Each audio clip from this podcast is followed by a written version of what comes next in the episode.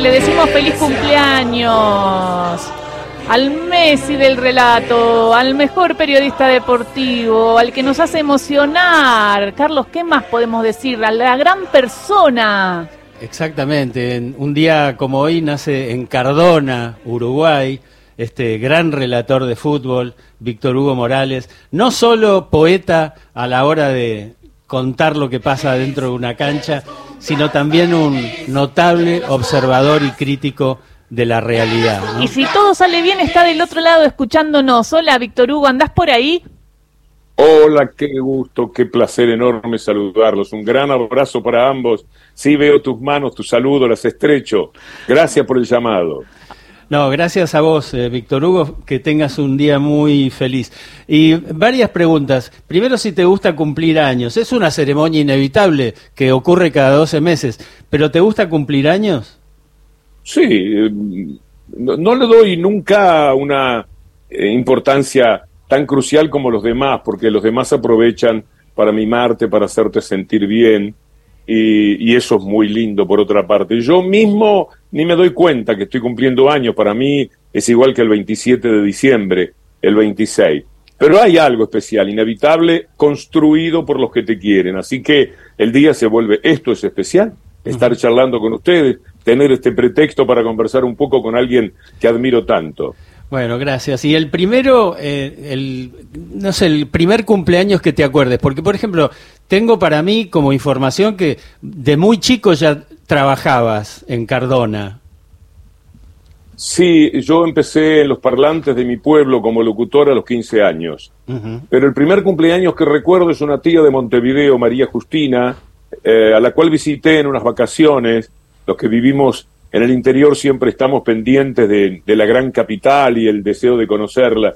Y fui a la casa de ella. Lo que más recuerdo es que descubrí que se podían hacer helados en la heladera. Yo en mi casa no tenía heladera, no sabía eso. Y ver que sacaba helados en una cubetera me provocó un verdadero asombro y es lo que más recuerdo de el primer cumpleaños que seguramente ocupa, estaría cumpliendo nueve o diez años más o menos, y es el primer recuerdo que tengo. ¿Y te quedó en la memoria algún regalo que te hayan hecho muy especial en un día de cumpleaños? No sé, por ejemplo, de chico pedías pelota de fútbol. No, eh, no, no sé si tuve pelota de fútbol y esas cosas. Eh, los regalos eran modestísimos de acuerdo a nuestro nivel económico. Eh, no procedo de un mundo de regalos, ni, ni haciéndolos ni recibiéndolos. Eh, me cuesta emocionarme con el regalo que me hacen y me cuesta yo estar pensando en regalos para los demás. Pero creo que tiene que ver con esa formación que viene de abajo, en el cual el mundo del regalo, así como para otras familias, no piensan en otra cosa cuando llegan las fiestas, a mí verdaderamente me pasa de largo eso. Para vos un buen regalo quizás es ir a ver una obra de teatro que te inviten ahí o ir a hacer un lindo viaje, conocer, ¿no? No sabés la frustración que me provocó ayer, por ejemplo, que fuimos a la ópera cómica, yo estoy en París ahora, y fuimos a la ópera cómica y no conseguimos entrada, nos quedamos hasta que la plaza quedó vacía. La ópera cómica tiene enfrente la casa donde nació Alejandro Dumas, el autor de La Dama de las Camelias, que después dio lugar a la Traviata. Para mí es muy emocionante eso. Y estábamos ahí pensando que podía alguien venir a devolver entradas o algo por el estilo, nos quedamos hasta el último minuto y no pude eh, entrar a ver una ópera que no conozco, pero era una linda aventura, un lindo regalo para mí. Así que ese eh, intento frustrado me dejó un poco triste, por lo menos por un rato. Ahora ya estamos disfrutando de la ciudad y, y de andar por la misma y eso en sí mismo es un gran regalo. Estoy por acá con enorme gusto de charlar contigo y con Gisela. Es un gran placer. Este es un regalo en sí mismo, ¿ves? Bueno, pero hablando de regalos, el que te dieron el 18 de, el, 18 de diciembre allí en Qatar, bueno, fue un regalazo y eso lo trasuntabas en la transmisión, ¿no? Digo, agradeciste mucho. Sí, porque fueron días muy especiales. Se había hecho insoportable la idea de no ganar el campeonato del mundo. Te diría que no tanto para mí mismo, sino por lo que iba a significar en el estado de ánimo de los argentinos que ya no estaban preparados para sobrellevar una derrota. Había que ganar o ganar y el equipo se comportó tan maravillosamente que salió a dar una respuesta muy enfática, un poco desafortunada porque debió hacer una diferencia mucho más amplia, pero finalmente eh, ganó el campeonato del mundo y esto creo que fue un verdadero alivio. Yo me sentí feliz de no tener la tristeza que hubiera tenido. Y la tristeza, un poco mía también, pero los profesionales estábamos más hechos a comprender y yo podía, en tantos avatares que ha tenido la vida del relato deportivo, con tantas tristezas y alegrías que tengo, parece que uno se fuera preparando de otra manera. Pero yo pensaba en el conjunto de la población de la Argentina, pensaba mucho en los niños, no sé qué pasó, me copé con la idea, posiblemente por mis nietos, a los que sabía pendiente, los hijos de algunos amigos que había visto antes de venirme para el Campeonato del Mundo, y yo decía, ¿cómo se le explica a esos chicos que la Argentina no ganó el Campeonato del Mundo? Me parece que eh, era imposible. Y además el Mundial permitía que una generación que no sabe lo que es sentirse campeón del mundo lo pudiera eh, vivir por primera vez. Millones de argentinos nunca vieron a la Argentina en el primer lugar del mundo. Bueno, esto fue lo que permitió también la selección argentina. Así que fue un regalo de la vida que Argentina haya ganado y haya ganado de la manera que lo hizo el campeonato del mundo. Quédate tranquilo, la verdad que los chicos gozaron y recibieron eso con una felicidad increíble. La verdad que estuvieron en la calle como cualquier mayor, ¿no? Entendieron, entendieron el concepto de, de festejo, de que estábamos de fiesta, ¿sabes? Sí, el tema es qué hacer con la tristeza. De pronto nada más imaginar que se hubiera perdido el mundial era, como te decía antes, insoportable en nombre de todas las cosas que te mencioné, sobre todo porque uno se va haciendo cargo. Cuando uno relata, por ejemplo, en mi trabajo, o, comenta, o hace programas de radio, siempre lo estamos haciendo para intentar envejecer la vida, para emocionar a, nuestros seguidores, para darles un poco de, felicidad. Eh, y, y, los relatos de partidos de fútbol de esa naturaleza, basas y traen felicidad a la gente. Entonces, que de pronto tuvieras que decirle ha perdido la selección argentina, creo que no me salen ni las palabras. Eh, y, y, que esa fuera la realidad y el título de lo que estaba sucediendo, me marcó muchos días. De verdad que afronté la transmisión con mucho nervio y el desarrollo del partido, que me tuvo muy tranquilo hasta los 30 minutos más o menos del segundo tiempo. Todo lo que vino después me fue dejando difónico, me fue agotando mentalmente. Estaba con una eh, tristeza. Vino el tercer gol de Messi y eso me puso otra vez en un tono exultante. Pero, pero cuando se, se, cuando se registró el empate ya directamente no lo podía creer, no, no lo podía sobrellevar. Claro, fue muy, eh, muy fuerte todo esto y allí hablabas de un adiós, hablabas de un adiós acá con Santi Lucía, que hizo un trabajo espectacular, Víctor Hugo, la verdad, trabajando ustedes en relatores con el equipo de Radio Nacional, es impresionante la transmisión que hicieron. Bueno, estaba Santi Lucía y entonces nos comentaba, ¿no? ¿Será el último, eh, eh, la última transmisión de Víctor Hugo de un mundial? Y, de, y, y yo le decía, pero... ¿Será cierto? Para, ¿es cierto? Puede ser de mundial pero después puede transmitir otros partidos. Y entonces viene la pregunta que empezó a, volar y que empezaron a llegar los mensajes. No sabíamos qué contestar y ahora tenemos la oportunidad en tu cumpleaños de preguntarte, ¿qué estás pensando? Porque Messi se iba a ir, pero ahora dijo que se queda. Víctor Hugo. bueno, pero no es, no es para el Mundial. Yo no sé si él llega, aunque yo siempre sostuve, desde que él dijo que se iba del fútbol, del, de los mundiales, que si ganaba este mundial, y no tenía que ir a otro mundial a tratar de conseguirlo, ya Dulce, ya habiéndolo recibido y dado todo, podía físicamente llegar a los 39 años. Va a ser el que mejor patee los corners, los tiros libres, los mejores pases, y solamente verlo a él dentro de la cancha será un estímulo. Hay que ver la Copa América del año que viene, que ya nos va a acercar muchísimo al Campeonato del Mundo. El Campeonato del Mundo no demora cuatro años, sino tres años y medio. En realidad, dos años y medio que es cuando se producen los preparativos. Las eliminatorias las va a jugar. Es muy probable que Messi vuelva a jugar un Campeonato del Mundo.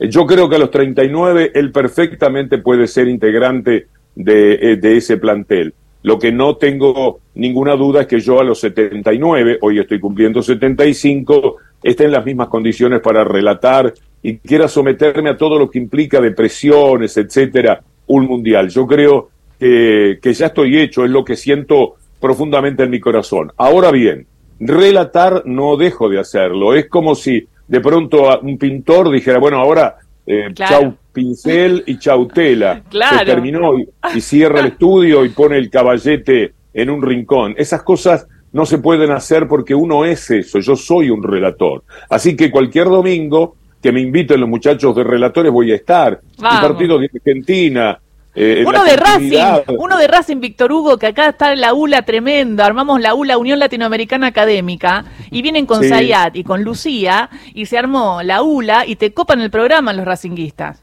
Qué bien, sí. Eh, bueno, Racing ha dado satisfacciones también a ULA el año pasado, pero también frustraciones.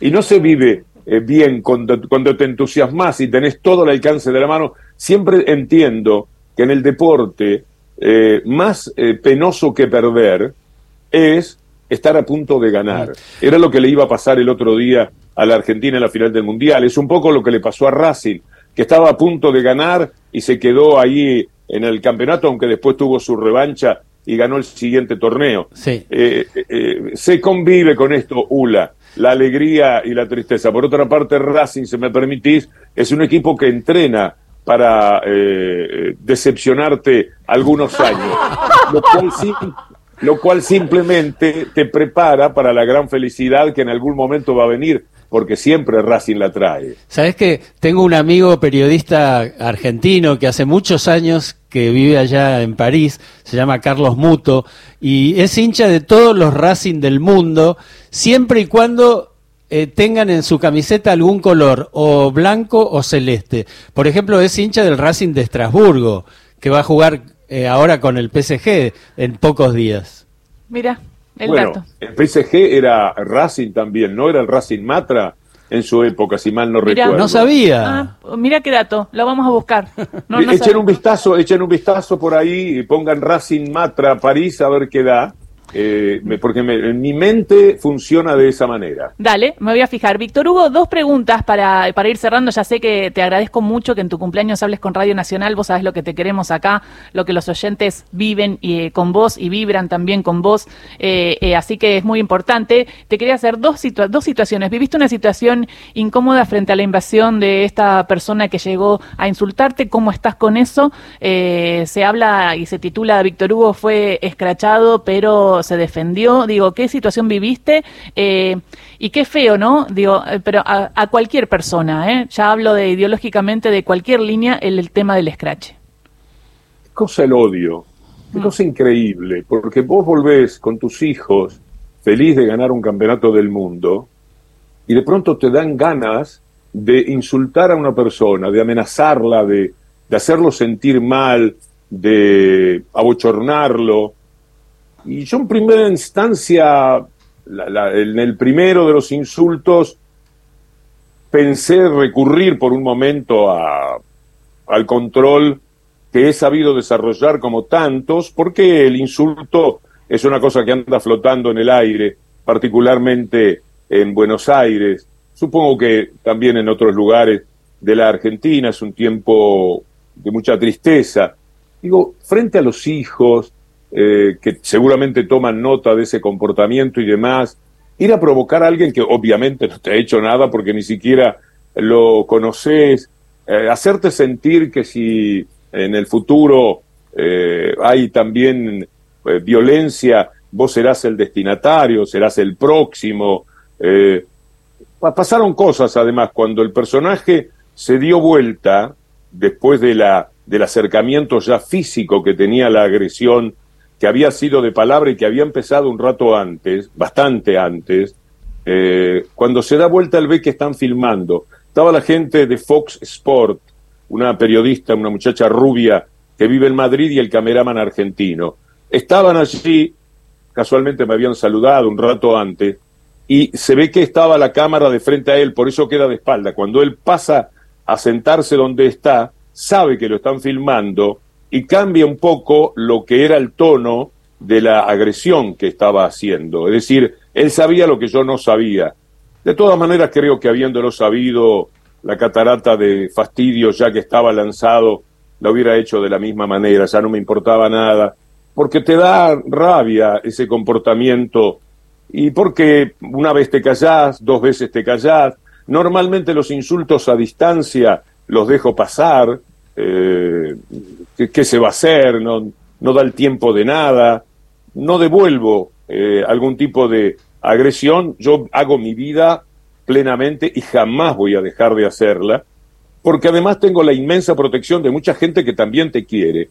A mí lo que me cuesta mm, aceptar es que defraudo a los que te aman, a los que te quieren, mucho más todavía de lo que vos mereces, porque ese amor tendría que protegerte totalmente de cualquier insulto, de cualquier provocación. Entonces, por un, si me preguntás qué es lo que no me gustó, es haber desoído el mandato que yo mismo tengo de eh, un comportamiento determinado ante las agresiones, porque es como no respetar, como no valorar el amor que también recibo. Pero las cosas se producen, eh, te calentaste, Víctor Hugo, te calentaste mucho, pero está bien, viste. Eh, eh, estaba diciendo que una cosa es el insulto de lejos, el tipo que pasa, estando en Doha, por supuesto, yo estaba filmando al aire libre en algún momento y nunca faltó el paso de algún tipo que a distancia te grita algo, ni le ves la cara, pero el insulto cara a cara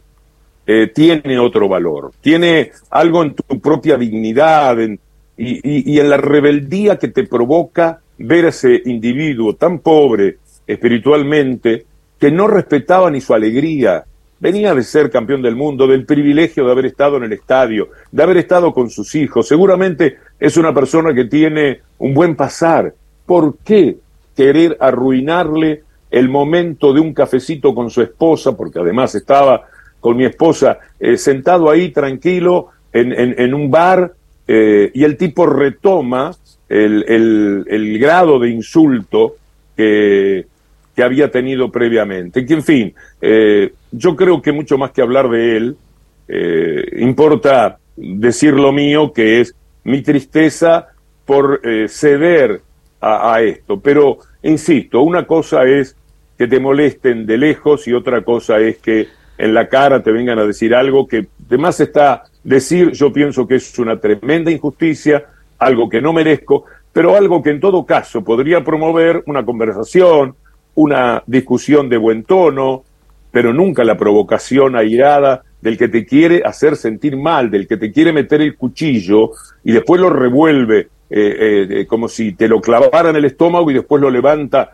hasta el esternón, te quiere herir mucho, te quiere hacer sentir mal, te quiere matar si fuera posible. Estos violentos son los que encarnan a los asesinos que después terminan intentando lo que ya sabemos, eh, eh, solamente que no tienen eh, la decisión, pero son los que en la base de la violencia ponen todo lo necesario para que arriba aparezcan tipos todavía un poco más locos que el personaje en cuestión tratando de arruinarte la vida, de quitártela si fuera posible. Bueno, hablando de los discursos de odio y del odio, en un ratito vamos a estar hablando con Néstor Espósito por un artículo que ayer sacó en Tiempo Argentino nuestro compañero, en el cual habla de Revolución Federal y de los chats de Martínez de que está investigando el juez Martínez de Giorgi por las amenazas de Revolución Federal y en el cual queda la prueba de que hubo intentos eh, y de que había una decisión de asesinar a la vicepresidenta, ¿no? Entonces, en este sentido y como última pregunta, una reflexión tuya de los discursos del odio a 40 años de la democracia y cuánto tenemos que cuidar esta democracia, que hay veces que parece como que los límites se corren, nos preocupa mucho, no sabemos bien eh, desde el lado de eh, la comunicación más que decirlo, eh, comentarlo, hacer hincapié en esto, ir al territorio y escuchar también por qué hay también tanta, tanto crecimiento de la derecha y de la ultraderecha, pero digo, tenemos que estar atentos y atentas, Víctor Hugo, y me gustaría tu reflexión.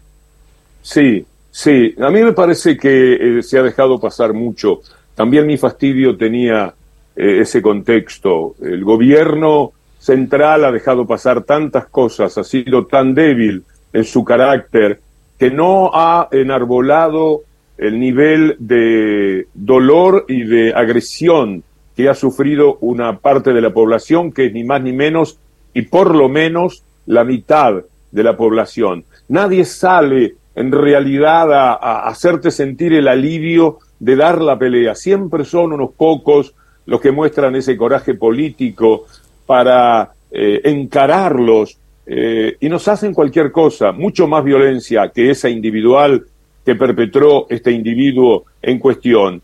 Es la violencia de tener que sobrellevar que la Corte Suprema haga lo que está haciendo.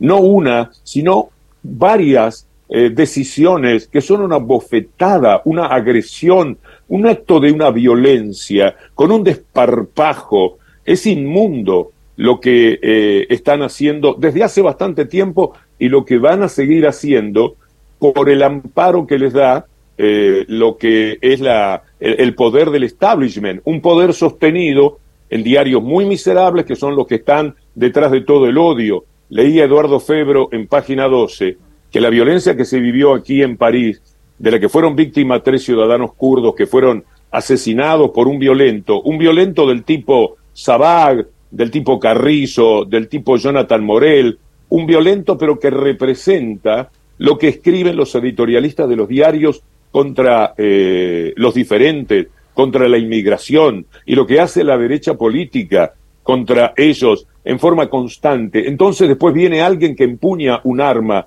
un revólver, del que sale o no sale la bala. De pronto van y asesinan a estos, eh, estos tres ciudadanos de la manera que lo hacen. Todo el tiempo nos están tirando una enorme violencia. Este fallo sobre la coparticipación, en el cual la Corte ni siquiera explica ¿Por qué pone un número? Es, es muy doloroso, ponen 2.9. ¿De dónde lo sacaron?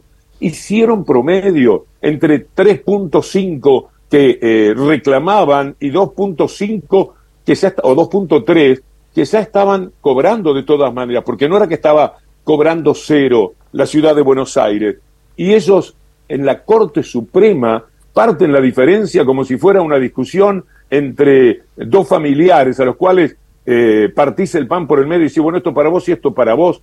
Es una, vergüenza y eso es terriblemente violento y eso es en la cara de toda la gente que lo tiene que soportar. Por lo tanto, cuando dan pelea, no piensen nunca desde el gobierno que la dan a título personal, la dan porque la gente necesita el alivio, necesita la catarsis. Hemos vivido demasiada violencia, nos han pegado mucho, abusan de la situación de poder dominante todos los días. Abusan los políticos, abusan los editorialistas de Clarín, que ya han perdido toda noción de, ética y de moral. Los de la nación son los que incitan permanentemente con el agregado de que cuando pasa algo buscan la manera de que los culpables sean los otros. Es decir, ellos agreden, ellos invitan a la agresión, ellos protegen la agresión y después resulta que el malo es el que la padece. El malo en este caso es un gobierno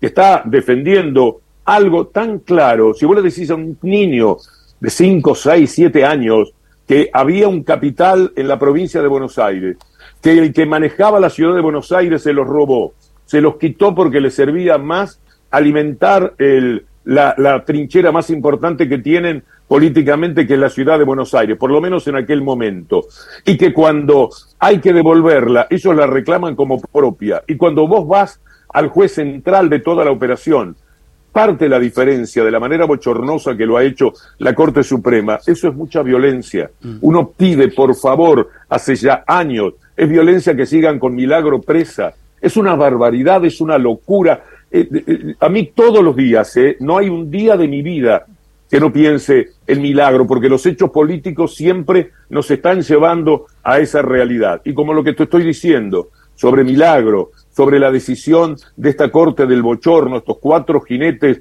del apocalipsis, del horror y, de la delincuencia jurídica, es tremendo. Por lo tanto, vivimos esperando que alguien nos dé un poco de alivio. Eh, es bueno, es un alivio también escucharte, Víctor Hugo, y eh, quiero que no se desvíe lo que es el día de hoy para vos, que es el día de tu cumpleaños. Eh, ojalá que la pases muy bien, que te mimen mucho y que consigas entrada para ver alguna ópera. Vamos, sí. sí, sí, en Madrid tengo. Tengo un gran concierto en el Teatro de la Zarzuela, el 30. Ya me dio en el retorno. Eh, estoy leyendo un libro de Laurent de Sutter que se llama Indignación Total, lo que nuestra adicción al escándalo dice de nosotros. Un libro sumamente interesante que no comparto, pero que me, me gusta mucho leer. Yo creo en la indignación. Y Laurent de Sutter dice que deberíamos despojarnos de toda eh, indignación. Bueno, son eh, puntos de vista muy interesantes eh, desde el punto de vista filosófico para oponer. Yo creo que la indignación total es un mecanismo de defensa. Mantenernos indignados frente a todo lo que nos pasa es un acto de responsabilidad ciudadana hoy día, particularmente en la Argentina. Les mando un gran abrazo Muchas gracias. Me fui un poquito largo en la última respuesta, les pido disculpas. ¿eh? Pero por favor, no, porque necesitábamos esa palabra, esa visión, esa claridad con la que hablas y, y, le llegó a todos los oyentes de Radio Nacional que seguramente desde sus casas también te dicen feliz cumpleaños, Víctor Hugo, y gracias por todo. Gracias por a todo. Ustedes, a ustedes. Beso grande, disfruta mucho.